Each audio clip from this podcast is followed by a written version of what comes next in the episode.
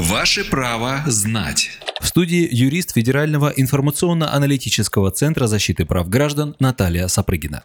Наталья, вопрос из Волгодонска. Кто и с какой периодичностью должен проверять газовое оборудование и дымоходы в домах?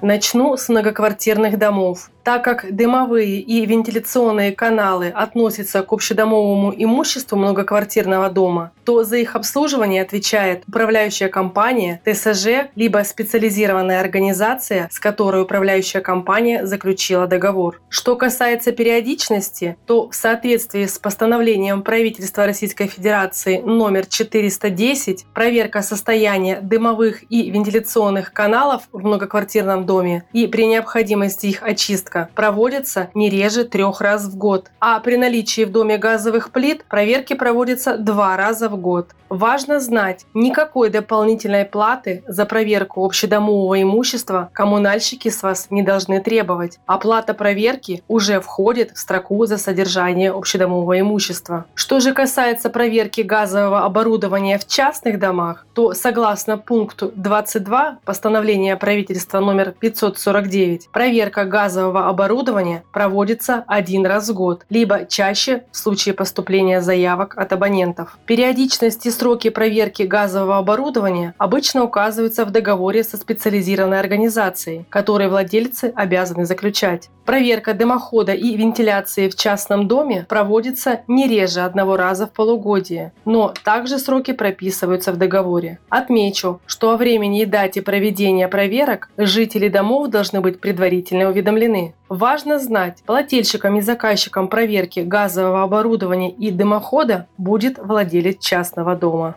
Правовую справку дала юрист Федерального информационно-аналитического центра защиты прав граждан Наталья Сапрыгина. Ваше право знать.